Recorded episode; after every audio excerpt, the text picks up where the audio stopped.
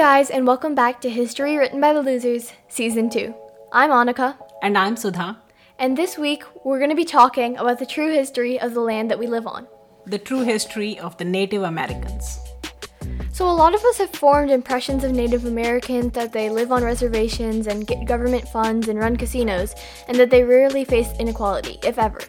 But that is false, and to understand why we have these misconceptions and why they face discrimination, we have to understand the centuries of history and inequity that have led to their situations today.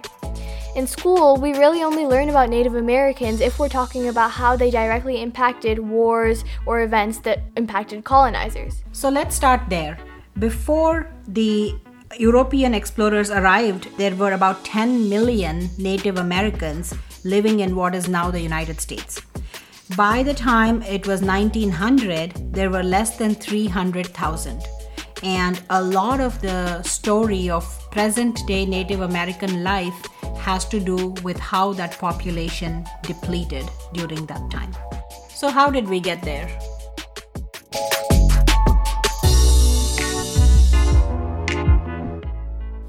So, obviously, when you're living on your land and you see these new explorers coming, you don't really know what to feel, you don't really know what's going on. During the colonial period, Native Americans resisted the efforts of Europeans to gain more of their land and control because they had been living on it for centuries and they didn't know why these new people were suddenly trying to take it from them. But a lot of problems arose when the Europeans came because with them they brought new diseases, the slave trade, and their ever growing population. So, obviously, a lot of us have learned about how diseases have wiped out a lot of the Native American population, and that is true. But a lot of the population was also wiped out by Europeans as they were trying to encroach on the native lands. Right. And so another common thing in that age was that they were proclamations to actually hunt down Native Americans. The most famous one was the 1775 Phips Proclamation in Massachusetts, where King George II of Britain called for all the subjects to embrace all opportunities of pursuing, capturing, killing, and destroying all and every of the aforesaid Indians. So there was actually a price set on the Indian population, and the colonists were paid money when they captured or killed the Native Americans. So when we talk about why the term Redskins is offensive, it is offensive because this was what the scalps of Native Americans were called in those times, and it conjures up an era that is a shameful part of our history. So, by the time the American Revolution ended, many Native American lives had already been lost because of disease, displacement, and attacks on their population. So, let's fast forward to the 1800s, when a lot of Americans started realizing that there was more land out there that they could keep conquering. in the backcountry of the coastal south and moving towards what would later become Alabama and Mississippi, there was land to be had, and the colonizers from the northeast part of the country started making this push or inroads into that area. Yeah, and so a lot of us learn about the whole westward expansion era during American history, but many of us don't learn that there were so many Indian tribes living where many colonizers wanted to put down their roots. So these tribes actually proved to be one of the biggest obstacles when settlers wanted to start conquering new land. In 1814, Andrew Jackson, who was at the time a major general, beat the Creek Indians in the Battle of Horseshoe Bend. And from there, he forced the Indians into a treaty where they surrendered over 20 million acres of their traditional land. And over time, over the next decades, multiple such transgressions led to Indians giving up more and more of their land. Most of them thought that appeasement would be a good strategy. In other words, they hoped that if they gave up a good deal of their land, maybe they could at least keep a small part of it. But neither this strategy nor the other strategy of resistance ever worked in their favor. In 1830, on May 28th, now President Andrew Jackson signed the Indian Removal Act, and it was unprecedented where it gave the president power to make treaties with every tribe east of the Mississippi, forcing them to surrender their lands in exchange for territory in the West. Now, when you read back on some of the speeches during the proceedings of Congress in 1833, we cannot imagine that these words were ever spoken in our Congress. Jackson denounced Indians, saying they have neither the intelligence, the industry, the moral habits, nor the desire of improvement which is essential to any favorable change in their condition. Established in the midst of another and a superior race, they must necessarily yield to the force of circumstances and before long disappear. So, this was in the 1830s, before the Civil War, but the same ideology that was used against black Americans was also used against Native Americans.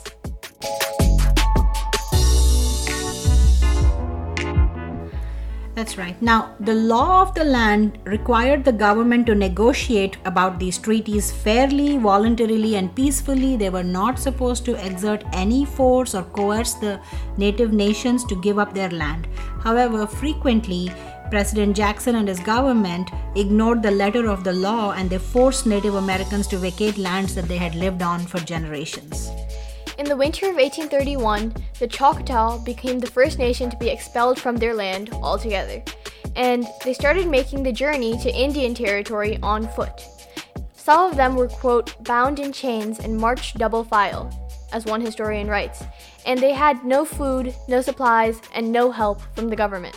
Thousands of people died along the way, and as one Choctaw leader told the Alabama newspaper, it was a trail of tears and death coining the phrase for the nations to follow. So the Trail of Tears continued uh, relentlessly. By 1836, the federal government had drove the Creeks from their land for the last time. 3,500 of 15,000 Creeks who set out for Oklahoma did not survive the trip.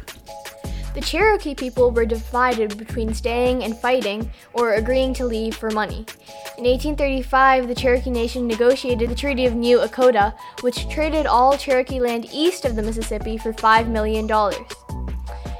Even though this was a done deal, many Cherokee felt betrayed because the negotiators didn't really represent their own government. Nearly 16,000 Cherokees signed a petition started by John Ross, who was the nation's principal chief, saying that they are not parties to its covenants and they had not received the sanction of the people for the treaty. Nevertheless, Congress approved the treaty. But by 1838, only 2,000 Cherokees had left their Georgia homeland. So President Martin Van Buren sent General Scott and 7,000 soldiers to expedite the removal process, and they showed no mercy. Scott and his troops forced the Cherokee into stockades at bayonet point while whites looted their homes and belongings. Whooping cough, typhus, dysentery, cholera, and starvation were very common along the way, and historians estimate that more than 5,000 Cherokee died as a result of the journey. So the new land that the Native Americans were being offered was supposed to be their land forever. The federal government would never take it. But as white settlement slowly started expanding more and more, the Indian country slowly began to shrink. In 1907, when Oklahoma became a state, Indian territory was gone for good. Now, the Trail of Tears is over 5,043 miles long and covers nine states and is open for visitors to see and learn about the history. But many of us still don't know these depressing facts. Reading quotes written by the Native Americans who were forced to leave their homes that their ancestors and loved ones had lived on forever is heartbreaking. Charles Hicks, the Cherokee vice chief on the Trail of Tears, said, it is with sorrow we are forced by the white man to quit the scenes of our childhood. We bid farewell to it and all we hold dear. August 4th, 1838. Tsali, a Cherokee medicine man who was awaiting execution in 1838, is known to have said this I have a little boy. If he is not dead, tell him the last words of his father were that he must never go beyond the Father of waters, but die in the land of his birth. It is sweet to die in one's native land and be buried by the margins of one's native stream. And Old Tassel, the chief of the Cherokee, said, Many proposals have been made to us to adopt your laws, your religion, your manners, and your customs. We would be better pleased with beholding the good effects of these doctrines in your own practices than with hearing you talk about them.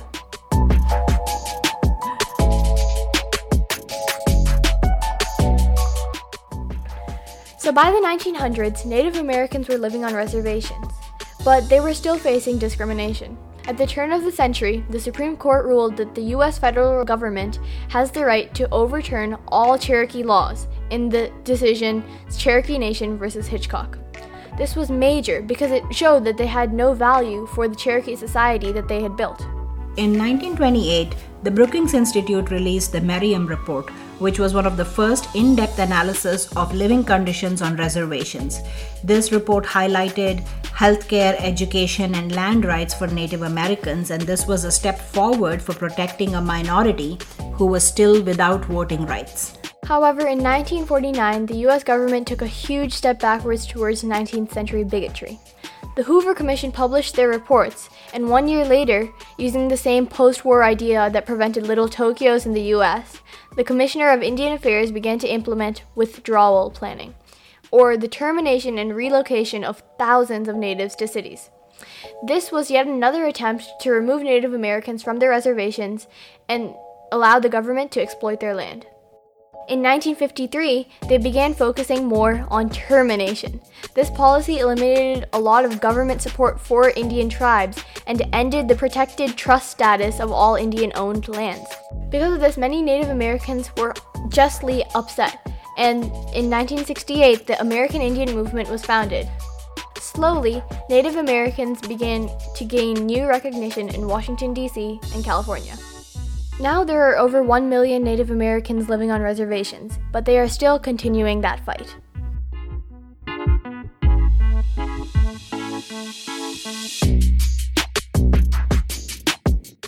The story of Native Americans is not limited to the mainland. Native Hawaiians and Alaskans are also facing a lot of issues which do not get a lot of prominence in our current perspectives. When the United States military invaded Hawaii in 1893 and overthrew the constitutional monarchy, Hawaii's fate was sealed as an outpost of the American Empire, became a US territory in 1900. But it was still only used as a white planter outpost.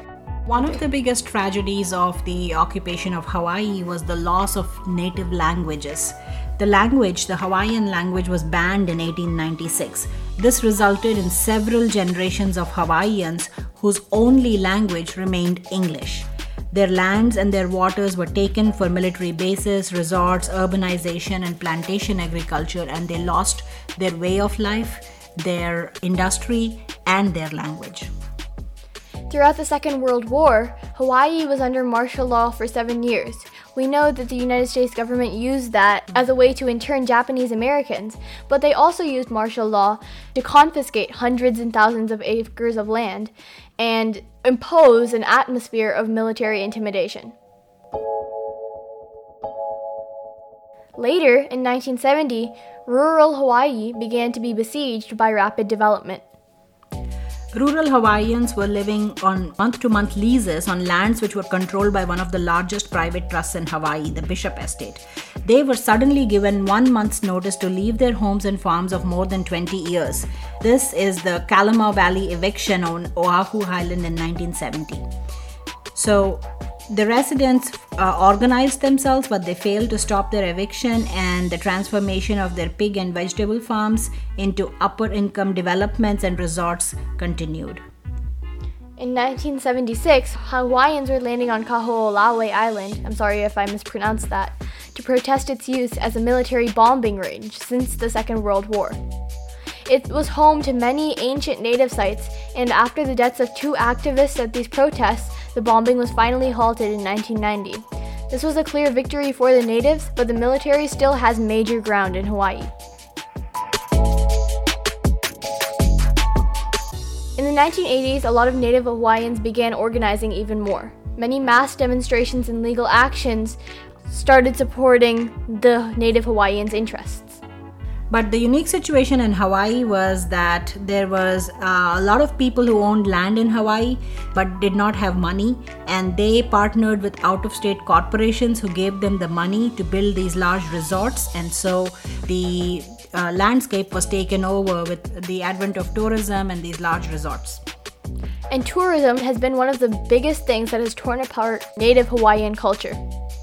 Corporate tourism has meant a lot of appropriation of Hawaiian traditions, including the hula, which was an ancient form of dance, but has now been made ornamental for tourists to come try.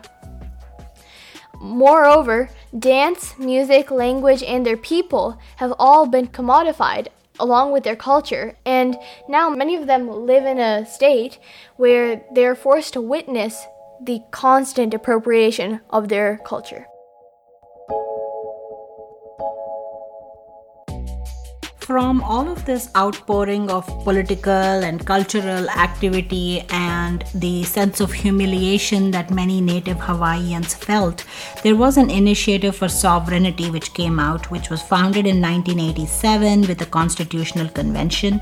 And it's the Ka Lahui, and its goal remains one of inclusion in the federal American policy on recognized native nations. So many Hawaiians are continuing the fight for their culture, for their land, and for their traditions before they are completely erased.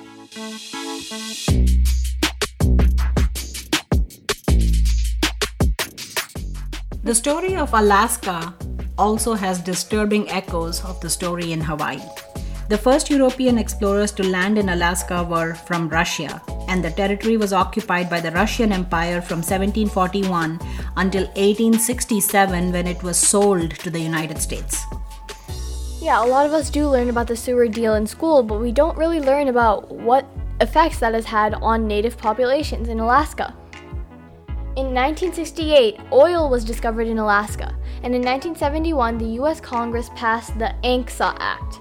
It extinguished indigenous titles and created for profit corporations in every region in Alaska. Because of this act and many others, the treatment of Alaskan indigenous peoples began to look very similar to the treatment of many Native Americans in the past, where they became dependent on the government or were riddled by poverty, educational failure, health problems, high suicide rates, alcoholism, and violence. Few reservation lands still exist in Alaska even today, there are recurring environmental issues and a lot of activism surrounding oil exploration that threatens native livelihoods and laying down of pipelines through sacred land of the native people. Since Alaska became a part of the US, oil spills have become regular in the Arctic Sea and disrupt both indigenous people and their wildlife. This has made the Arctic Circle a sink for greenhouse gases. But since Bill Walker took office as governor of Alaska in 2014, he has started to undertake a number of progressive measures around indigenous people's rights. So hopefully, we are moving in the right direction.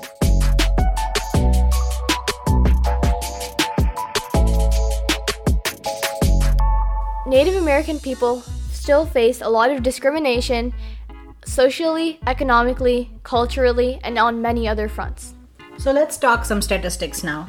According to the US Census Bureau data, 27% of all Native Americans live in poverty. The unemployment rate is 69% as of 2014. And the Sioux reservations in North and South Dakota constituted three of the five poorest counties in the US. Violence against women and children is rampant in these communities. 46% of all Native American women have experienced some sort of physical abuse, Along with this, many of them face less educational opportunities. The Native American dropout rate is twice the nation's average, and more than any other U.S. racial or ethnic group. A lot of this has to do with insufficient funding for schools. There's problems with poor quality housing. Over 90,000 are underhoused or homeless, and over a third of American Indians live in very largely concentrated reservations with over 700,000 inhabitants with lots of crowding. Many of them also have inadequate health care. The IHS or Indian Health Service is underfunded, and many local facilities lack basic amenities to provide quality care. American Indians and Alaska Natives are dying at a higher rate than other Americans, and their life expectancy is about five and a half years less than others. Coronavirus has also affected these communities disproportionately. Many Native groups are also unable to exercise their voting rights, either because they don't have any polling units near them or because they don't use traditional street addresses and aren't even eligible to apply to register to vote. We mentioned in Hawaii that their native language was outlawed, but now native languages in the continental US are also slowly becoming extinct. Only 175 out of more than 300 native languages remain today.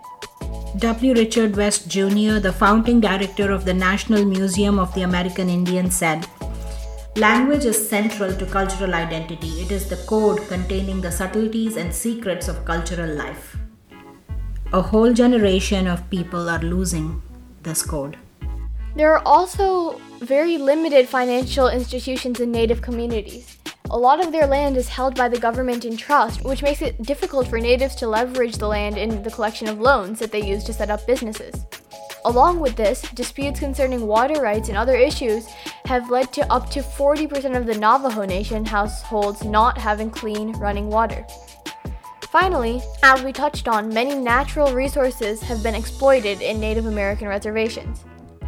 So, as you can see, many of these reservations and the people living on it when you know either we don't talk about them we do not air the problems that they have very prominently and we don't certainly teach about these issues in our schools so they are rapidly becoming forgotten people there is also a feeling that somehow they are responsible for everything that is happening to them and when we quote the statistics there is a certain line of thought which says, oh, well, this happened to them because of their own poor choices. Whereas I hope through this episode we've seen that the history of what happened to generations and generations of Native Americans does impact current day life and should not be disregarded. So, in our search for progress and change, it is important both in politics and in our daily lives to remember and to represent the needs of the people who have lived in America before it was even founded.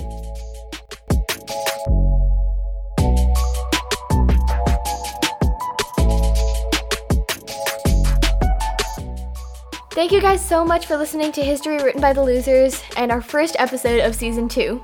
So from now on, we will be releasing monthly episodes. If you guys enjoyed, make sure that you subscribe to our podcast and leave us a comment.